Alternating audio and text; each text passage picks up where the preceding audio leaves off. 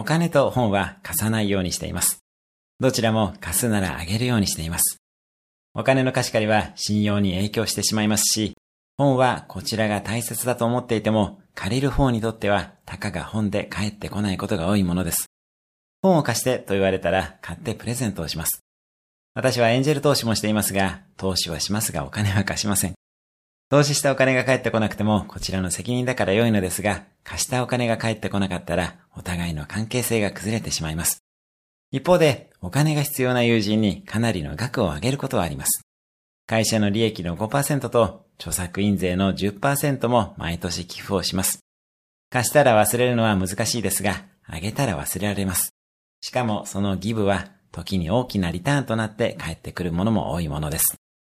結局、エネルギーは循環していて貸し借りではありません。